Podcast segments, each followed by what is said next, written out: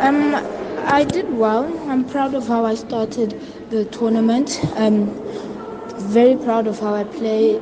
But the first match was a bit sketchy because it's cold. I'm still getting used to how Bloemfontein is.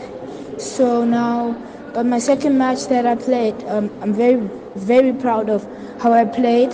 Um, I, I don't know what else I, better I could have done to make my game better. Um, this mean this win means that um, it's a it's showing me that I can win more, and that's what I'm going to do by focusing and sleeping early, eating healthy, and doing all the right things just for that win I want throughout this tournament. Uh, my day one was good. Um, there weren't any challenges, just that it was cold. Um, what you can look for next is that um, I'll be playing thinking squash, like how I played tonight, because I thought well of how I was playing. I played the right shots when when I needed to, and I was varying my shots, playing thinking game. It was just perfect.